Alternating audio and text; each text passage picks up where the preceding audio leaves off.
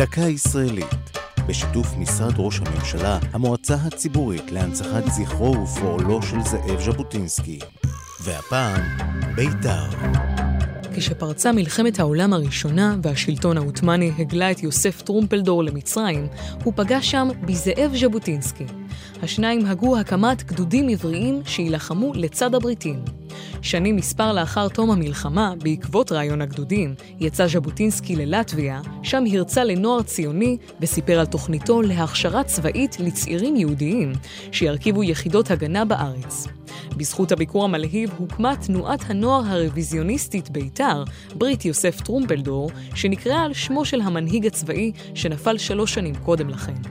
חברי בית"ר עלו ארצה ועד 1930 מנתה התנועה 16 אלף חברים ב-379 סניפים ב-15 ארצות. ז'בוטינסקי ניסח את רעיונות התנועה במסמך רעיון בית"ר, וכך כתב: תפקידה של בית"ר הוא ליצור את היהודי שהעם זקוק לו כדי להקים את מדינת היהודים במהירות גדולה יותר ובאופן מושלם יותר. חניכי בית"ר השתתפו בהגנה הצבאית על הארץ, בעלייה הבלתי חוקית ובמרידות בגטאות בתקופת השואה. התנועה פעילה עד היום בארץ ובעולם, והקימה 40 יישובים בישראל.